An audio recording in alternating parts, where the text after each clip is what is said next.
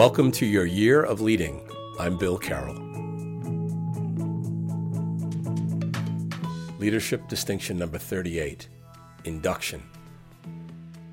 An obstetrician induces a mother's labor to bring forth a new baby into the world. The mother and doctor work together.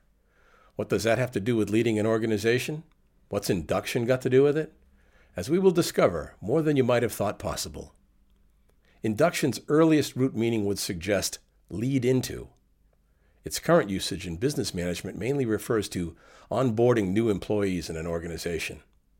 For the future of business leadership, we must be concerned with bringing in, as in bringing in followers, but more importantly, with bringing forth, bringing forth of the intended change we seek in the world. Your education as a manager in a leadership position likely includes a master's in business administration.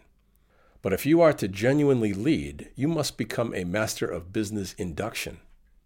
You must see through the idea of change with the work of change. You and your followers perform this work together, which is logical enough. Speaking of which, the field of logic introduces yet another useful meaning for induction.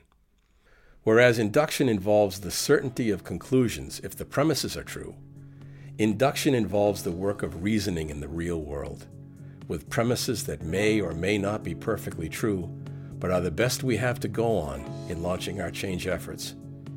And notwithstanding the clarity of our vision or the strength of our belief, we face uncertain outcomes. The labor that leader and follower apply to creating a future they desire together is the type of induction we need in this world. It is the type of change force that will best equip you for your leadership work. I am certain about that.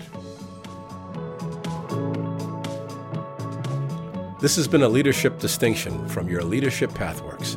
I'm Bill Carroll. Until next time.